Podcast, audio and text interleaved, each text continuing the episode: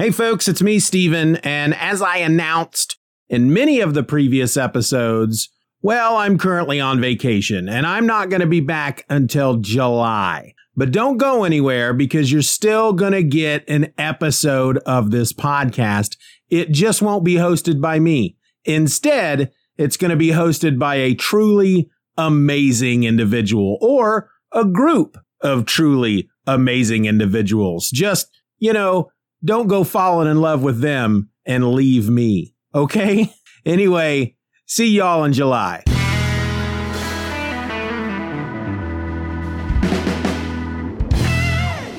Today, the part of host will be played by Ed Moore.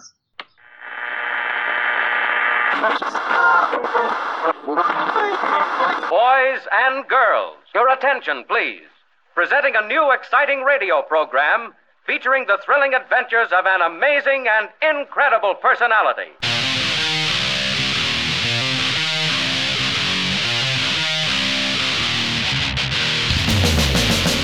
Hello and welcome to another all new episode of Just Another Fanboy. I'm your host. My name is Ed. I'm sitting today, actually, on my back porch as the sun is shining and there's a slight breeze. Now, you may hear some birds now and then. Everyone here in the neighborhood has chosen today to cut their grass. So, all the local birds are out chomping on whatever birds chomp on in cut grass. I'm looking at volume 10 of Drifting Dragons, as drawn and written by Taku Kuwabara and put out here in the US by Kodansha Comics. Now, for those of you uh, that may not know, those of you that do know, bear with me just a minute or two here. The books that we get over here in the U.S. are compilations of individual chapters as they are produced in Japan. If you want to read a particular story, like in this case, Drifting Dragons, you find the weekly anthology magazine that has the rights to Drifting Dragon. Uh, they'll publish along with, you know, however many other stories they're doing, one chapter of Drifting Dragons per week ish. Now, you know, that's, it's not strict, but this is generally the formula. Then, after a set number of chapters uh, for Drifting Dragons, we'll say six, because that's how many's in this volume, they compile those six into what is called a tankobon. Uh, we call them over here in the U.S. volumes. They're translated, and what we get are chapters in volume 10 of 51 through 56 of the weekly anthology Drifting Dragons story. And that's roughly how it goes for most of the manga that we see over here. There are one off full stories that appeared as a book, uh, but mostly in Japan. If you want to be up on the newest hotness, you pick up an anthology magazine and read the latest chapter. And then over in Japan, also, like we do, they have to wait a period of time for X number of chapters to be collected in these nifty volume hardback books like we see in our bookstores. Now, Drifting Dragons. It's a story about dragons that drift, well, sort of, actually. Uh, what it's about is the, the world is kind of a steampunk, kind of a gaslight, gas lamp era um, setting.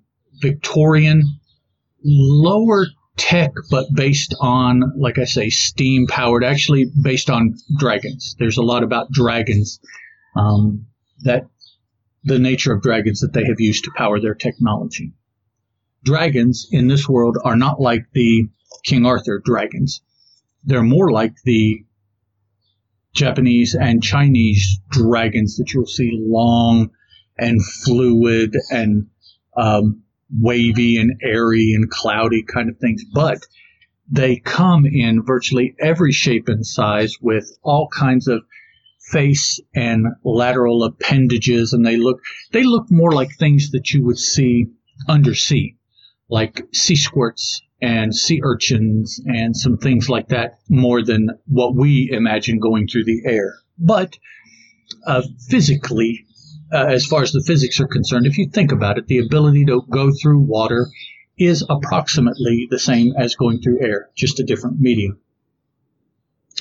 So there is an entire world built around these dragons. And one of the things people do in interacting with these dragons is they hunt them.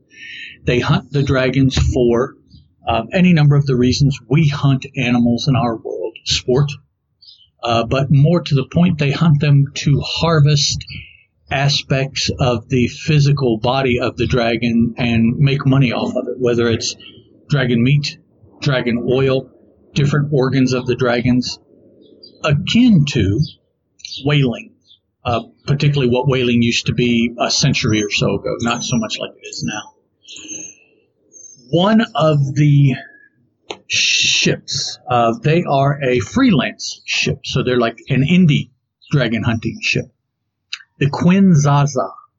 Okay, it has a crew of 19 men and women, and the crew and the ship itself, the Quinzaza, is what we follow in Drifting Dragons. That's what the story is about, is their travails in this world. Now, chapter 10, uh, in volume 10, uh, there's been 50 chapters up to this point, so a lot of things, of course, have, have gone on. Um, each of these 19 members of the crew exhibit a personality type and are used in particular ways uh, very much in, in Japanese writing, more so perhaps than there will be here in Western writings. Every person has a particular story niche to fill, and there are a variety of niches. Uh, those of you familiar with manga and particularly familiar with anime know what I'm talking about. There are there's the you know the the hardened veteran. Uh, there's the m- mysterious interloper. There is the quiet female. There is the bubbly, laughy, youngish girl or boy, just depending.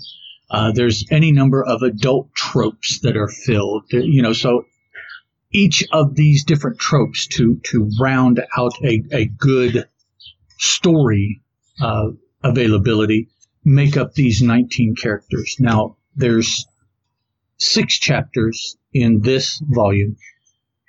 Two of the chapters, the first two have basically one setting, the middle two another setting, and the last two a third setting. The first setting, the first two chapters, involve all 19 members of the crew. Something has recently happened that the Quinzaza has found itself both destroyed, but also now positively beholden to the largest airship manufacturer in the world. While their virtually utterly destroyed airship is being repaired and probably updated, we don't know that for sure though, the crew of the Quinzaza have been invited to a, a festival gathering being thrown by the owners of this new company that they are now a part of. As I said, they were previously indie dragon hunters. So they, they lived off of how much money they were able to make from their most recent dragon that they were able to turn over. Now uh, they can live a little bit more freely. They're kind of paid in advance, kind of. But uh, either way, that's that's a change in the in the philosophical makeup of how they work. That's not important right now. They're they're at this gathering, and ultimately, this gathering descends to a battle of the chefs. Now, eating is very big in this particular manga. It's not it's not a food manga like you'll see described, but eating is very important. Uh, so much so that there are four, I believe in this issue, I don't have them open to them, but there were four recipes in this book, and there are anywhere from three to five to six recipes per volume it's kind of cool. Using dragon meat, of course, which we, we don't really have here. So I'm, I'm not sure what you substitute for dragon meat, but that's what all the recipes have in them. But the, the Quinzaza has its own, uh, a couple uh, cook's attendants, and then the cook, the deacon. He is an older man, mustachioed, very prim and proper. Uh, you would kind of envision that perhaps he has a um, French or Italian cooking background in, in our world. So he, he cooks for the crew of the Quinzaza. Well, everyone is gathered at this particular city now, and there's a there's a huge spread, and of course our dragon ship crewmates who are used to, to existing very basically okay because you you know you're you're in the air hunting dragons and um, carving up butchering dragons and and everything. So you may not be on the ground. You may not be somewhere where anybody else is for months at a time. Again kind of like the whaling vessels used to be. So their food their meal production is much more Spartan when they're out on uh, hunting than when they're grounded for whatever reason they may be grounded. So ultimately, they compare. You know, wow, we, we don't get to have anything like this aboard ship, or you know, wow, on ship this is always so much better than it is here. Well, because the you know the the dragon loin is fresher there than. You know, th- those kinds of conversations. But there's a big throwdown here because the ground based chef that has prepared this extravagant meal is nearby when some of the members of the Quinzaza crew are mm, disparaging the food.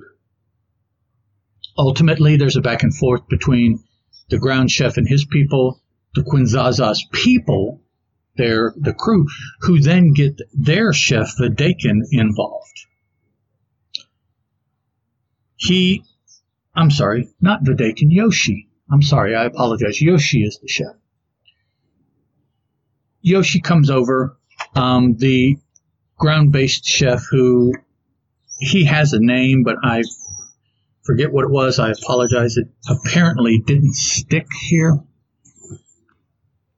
Taking a quick look, they really didn't name him, but he comes up on some of the members of the crew disparaging the cooking um, they have a little back and forth, and ultimately, it is the ground chef that suggests that they have a cook-off. Um, not the crew, not Yoshi, but the, the main chef of the, the city here where they're at. So they have a cook-off, and the everyone that is in attendance at the party are the judges. Ultimately, it's a tie vote. But both Yoshi and the proper chef partake and complement each other's cooking as part of this. So after all of this back and forth, basically everybody is still, you know, on the on the same level. There's no winner. There's no better food, lesser food, anything. It's uh, first of all, it's a matter of preference, of course, just like any food, but nobody wins. Now, while all of this is occurring, another member of the Quinzaza crew uh, Vannie sets off on her own. She is the the quiet, mysterious female trope, meme, whatever you want to call it. And so, over the course of the previous 50 chapters, we've seen a little bit about her. We know that she comes from a country that is experiencing civil war right now. It's been hinted that she is perhaps involved in why the war occurs but we don't know that for sure. So she wanders off on her own. She's not interested in eating. She she eats to survive. You know, she doesn't has never shown to particularly enjoy it. Um, there are certainly things that she won't eat, but when she does, it's not a big deal to her. She's always very quiet, very dour, but not mean to people. She's very kind. Uh, rather than being, you know, mean spirited or anything like that. It, it's almost like she is no spirited, right? Like she's she's just empty or hollow inside. She's wandering around the town, encounters one of the other crew, uh, a male member who likes to imbibe, and he's out searching for the best beer that this city has, and they run into each other in a back alley kind of in passing, but they decide to sit down and take a moment and rest and talk.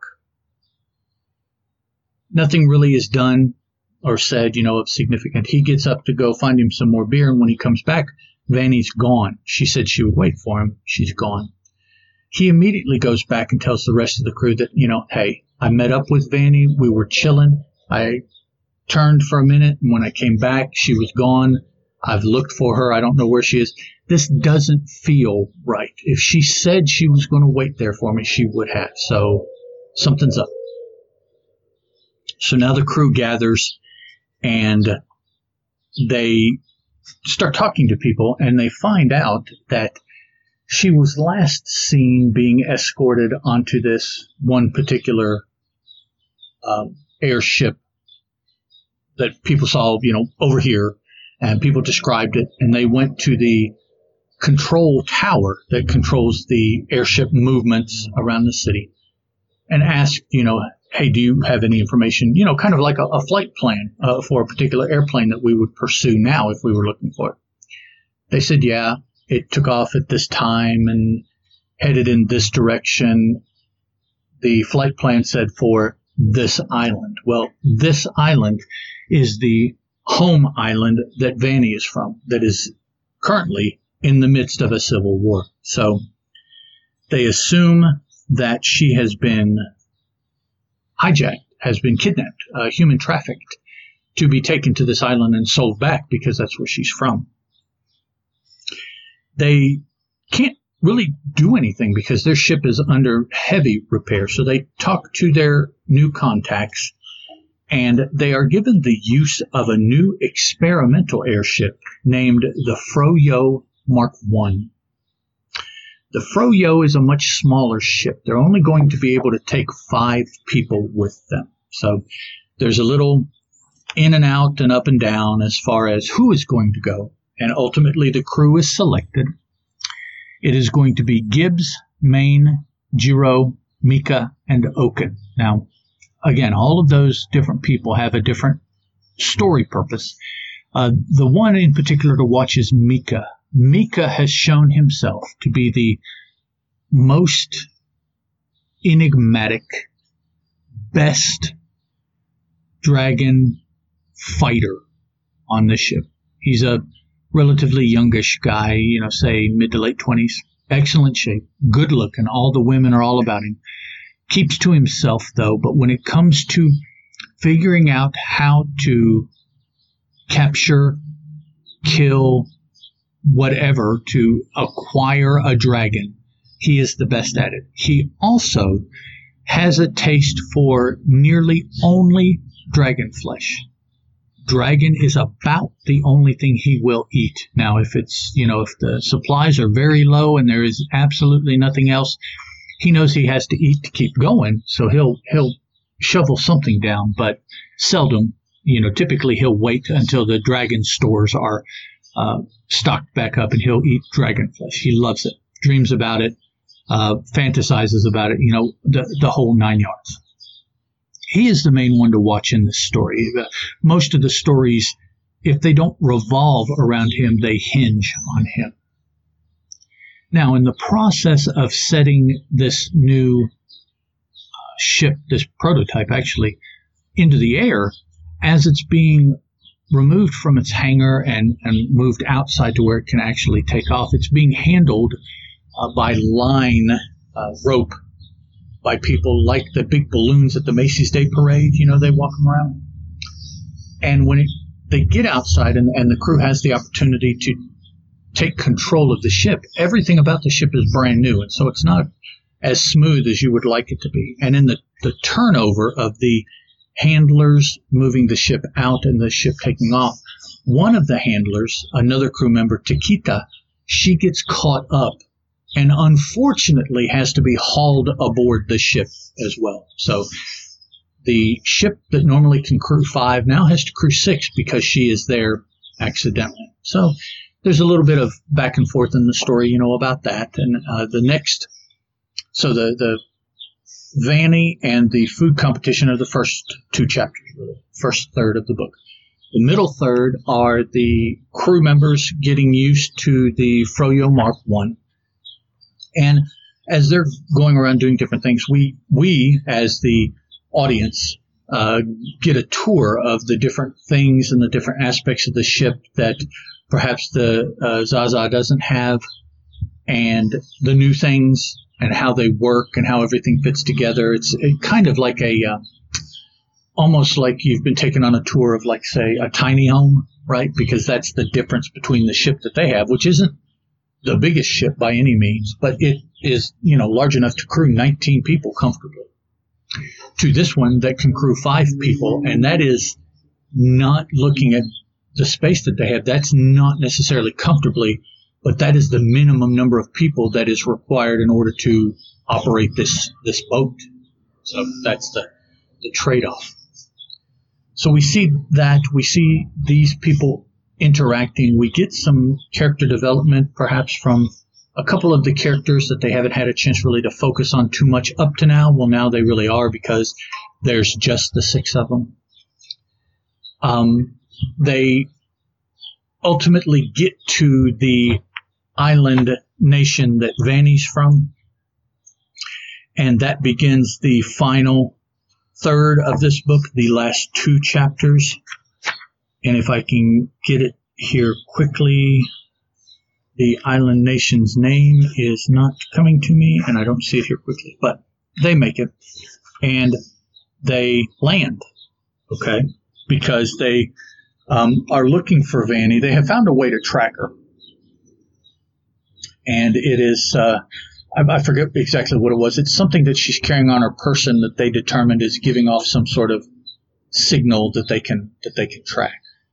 I don't think that that's originally what the intent was. You know, it's like a piece of jewelry she has or something she wears in her hair, something like that, given to her by her parents, actually, it turns out.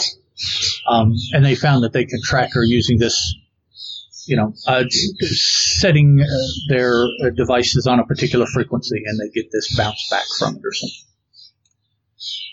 So they're tracking her and uh, they realize, you know, she's on her island, on her home island, on the ground, so they need to land. Well, as soon as they do, they encounter an environment. Uh, they land in the capital city, or just outside the capital city. They don't want to necessarily get too too close because they know that there's a civil war going on in the, the capital city, which is also uh, where Vannie ultimately is from. Well, that's going to be, you know, probably pretty fought over. Um, so they're trying to keep their distance, but trying to track her. And they encounter an environment that struck me a lot like the uh, trench warfare from World War One is often described. Okay, very misty, smoky, murky, swirling atmosphere kind of environment that kicks a couple of the crew members down and while they're the others are realizing what is going on, they start to succumb to whatever is in the atmosphere. Ultimately, they are saved by a rebel group that is patrolling, sees that they don't have the proper respiratory equipment, gets it to them, and saves them, takes them back to the the rebel side of the lines, as it were.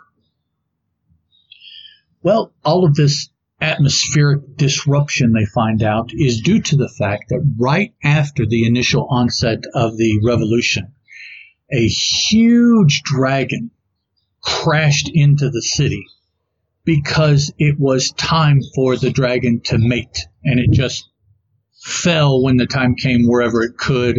Uh, I guess maybe the thought is it can use the city to make a nest for itself.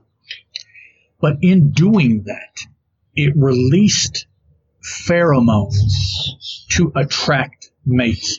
This pheromone is very, very thick and very potent, poisonous, um, deadly in a way to human beings. Um, the longer you breathe it, you go through feeling poorly to hallucinating to ultimately there are people now of course, they don't know because the situation has not been completely removed yet. So they don't know the ultimate outcome.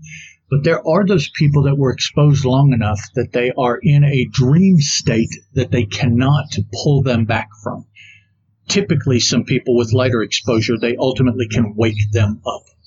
There are those people that were exposed long term that they have not been able to wake up. So they believe that what happens is they will fall into this dream state and, and never wake up. They will either be uh, kept alive artificially, or they will just die because they're not aware enough to eat and, and drink and, and do those things to maintain themselves physically.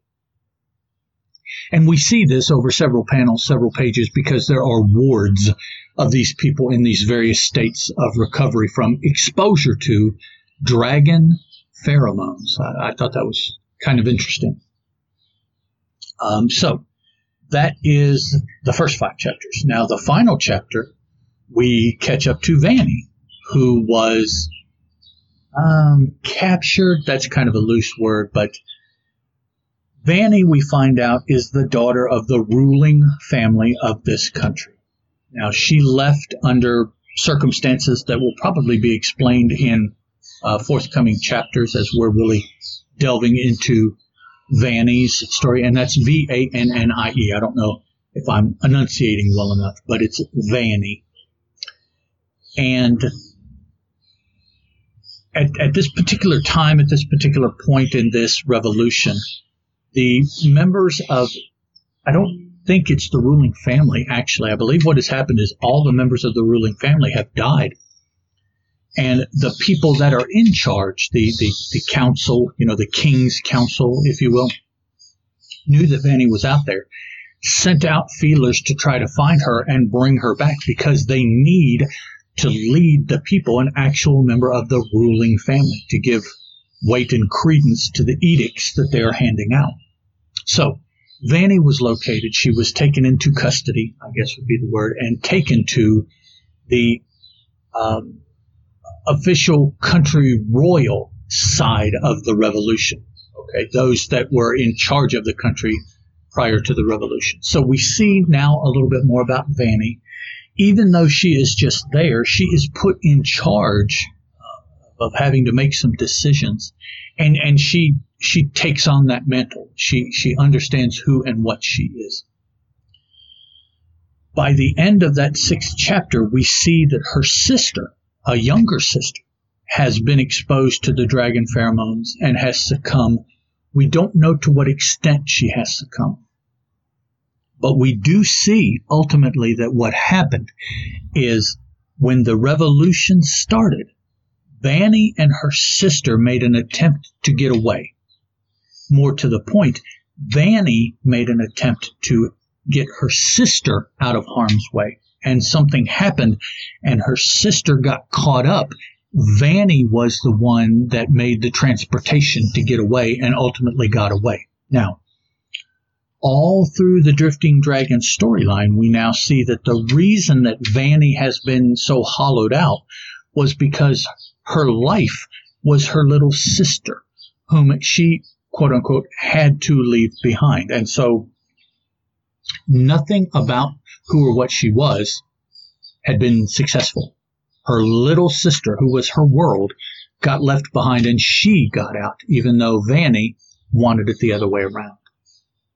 And that is where the uh, volume 10, these six issues of Drifting Dragons ends for us. Drifting Dragons is an ongoing. Uh, it comes out every couple months, bi-monthly, or uh, perhaps quarterly. Just depends. Also, those of you that may be more astute uh, in the ear recognize Drifting Dragons as having been a Netflix animation. Okay, there was a an English anime for Drifting Dragons released by Netflix, uh, probably what right before the pandemic, I think. So that's two or three years ago of about 13 episodes. And uh, for what they choose to transition from manga to anime, it's very faithful. But you can't do everything because there will be those anime episodes that are very slow and plotting and, and ponderous. And uh, visually, that is not something that you can have nowadays, that your, your uh, animation will not be a success if that's what you have. Manga, and of course in prose, you can get away with it a little bit more uh, because the you don't have to illustrate, animate everything right between pages and everything like that. You can just have a page turn, and your page turn uh, is three weeks in time. right? In visual media, you can't. The I don't know that you you're just you're not allowed to do that. The the consumers won't allow you. They have to see everything that occurs. So. Uh, so what you do is you you pick and choose story elements and and that's what you show. And if you're not familiar with the manga, they tie those elements together, and so you think it, it appears as a coherent story. Although, if you read the manga or the prose that it's adapted from, you see there are huge swaths of things that they don't even broach. They never talk about. And a lot of times that kind of stuff is more character development, um, situation development, things like that, backstory. So those are a lot of times the things that you don't see. In anime, they do it um, off the cuff. You know, as they're going through and doing things, they're filling in those gaps that you need rather than giving you the entire complete story.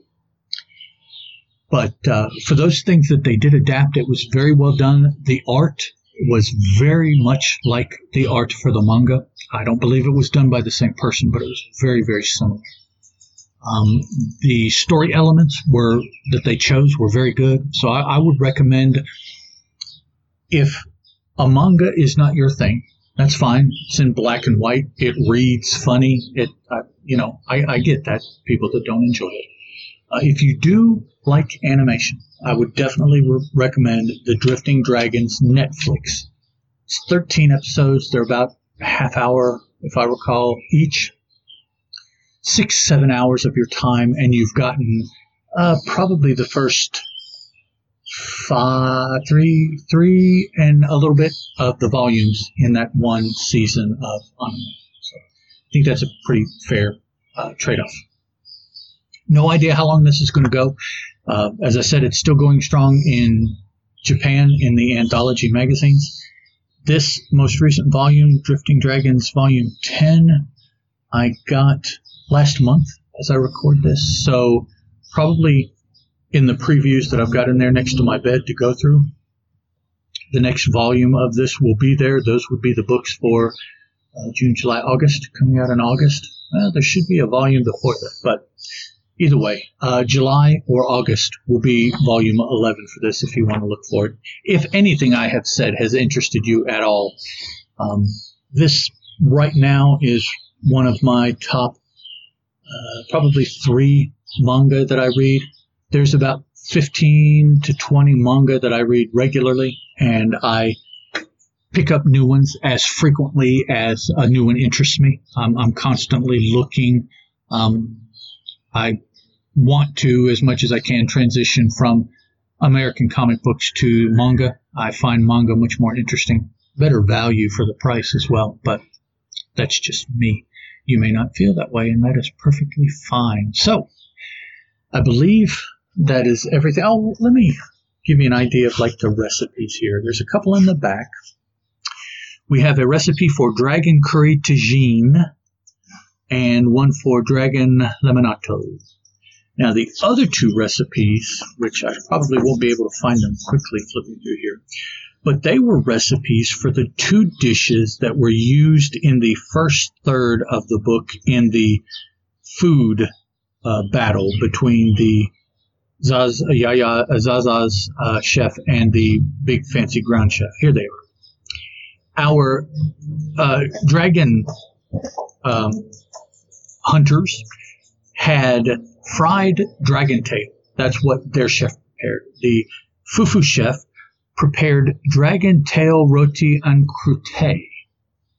And that's what, those are the two dishes that all of the attendees of the big banquet had to choose from as to which was the best and uh, there is a, a, panel that takes up a full page top to bottom of the table uh, that incorporated the spread of food that was here for all these people. A lot of food. So I really like the way it's set up. Uh, the the tankobon, the volume here tells you the chapters, 51 through 56. It's got our crew, um, all of them little uh, headshots and their names so that you can keep them straight. And then, like I said, it's got uh, four. This one has four. Sometimes there's like six uh, recipes for how to produce dragon dishes. Like That's what's a short one here. The fried dragon tail. The ingredients are dragon tail meat, garlic, ginger root, half an apple, sake, soy sauce, cornstarch, frying oil, and lemon. Now, I don't know.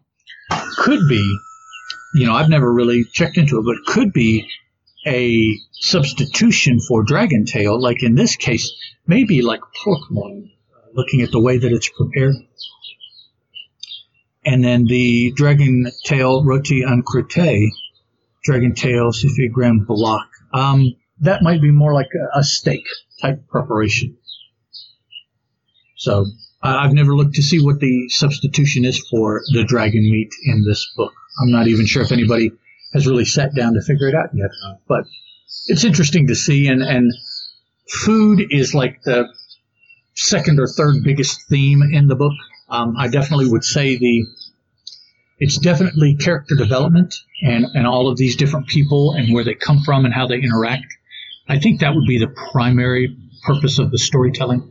The second is to introduce you to the dragons and to show how big a part of this world dragon is and all the different things that you can do with dragon and the elements taken from dragons, like the, the propulsion for the airships is a calcified portion of like the dragon brain or something like that that generates some sort of magnetic field. That's how the dragons themselves stay afloat. So if you can find those, that would be how you keep your airships afloat as well.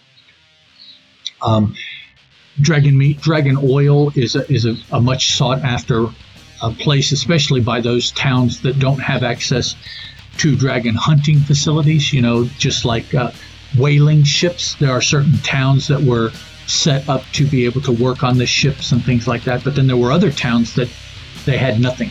They relied completely on import of, of these things.